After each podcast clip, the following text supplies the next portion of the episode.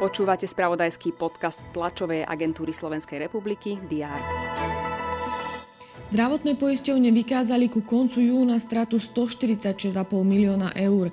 Štátna všeobecná zdravotná poisťovňa dosiahla stratu cez 109 miliónov eur, súkromná dôvera 30 a Unión cez 6 miliónov eur. Kandidát na ekvádorského prezidenta Fernando Villavicencio bol v noci na štvrtok počas predvolebnej kampane v hlavnom meste Kvito zastrelený neznámym páchateľom. Slovenským hokejistom roka 2023 sa stal Tomáš Tatar. Kategóriu najlepšia hokejistka ovládla jednoznačným výsledkom 15-ročná Nela Lopušanová. Aj tieto správy priniesol uplynulý deň, je štvrtok, 10. august. Pripravený opäť prehľad očakávaných udalostí. Vítajte pri jeho sledovaní. 10. august je známy aj ako Deň bielých rúží.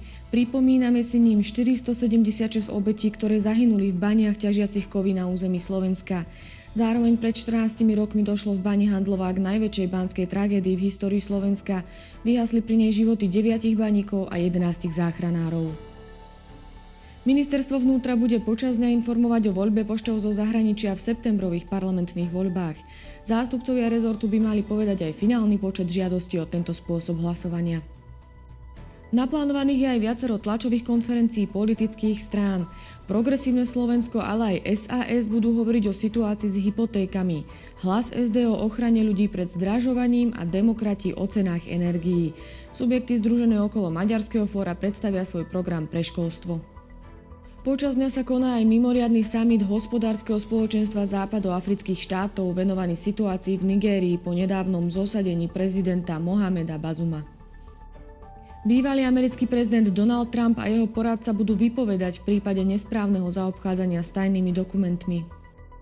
Tajský prezident Taksin Shinawatra, ktorého zosadila vojenská junta v roku 2006, sa vráti z exilu v Dubaji. Sledovať budeme aj majstrovstva sveta v cyklistike, ale aj prvé zápasy tretieho predkola Európskej konferenčnej ligy a Európskej ligy.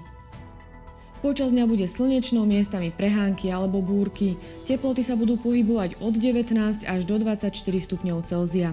To bolo na dnes všetko. Aktuálne informácie prinesieme počas dňa v spravodajstve TSR a na portáli teraz.sk. Prajem pekný deň.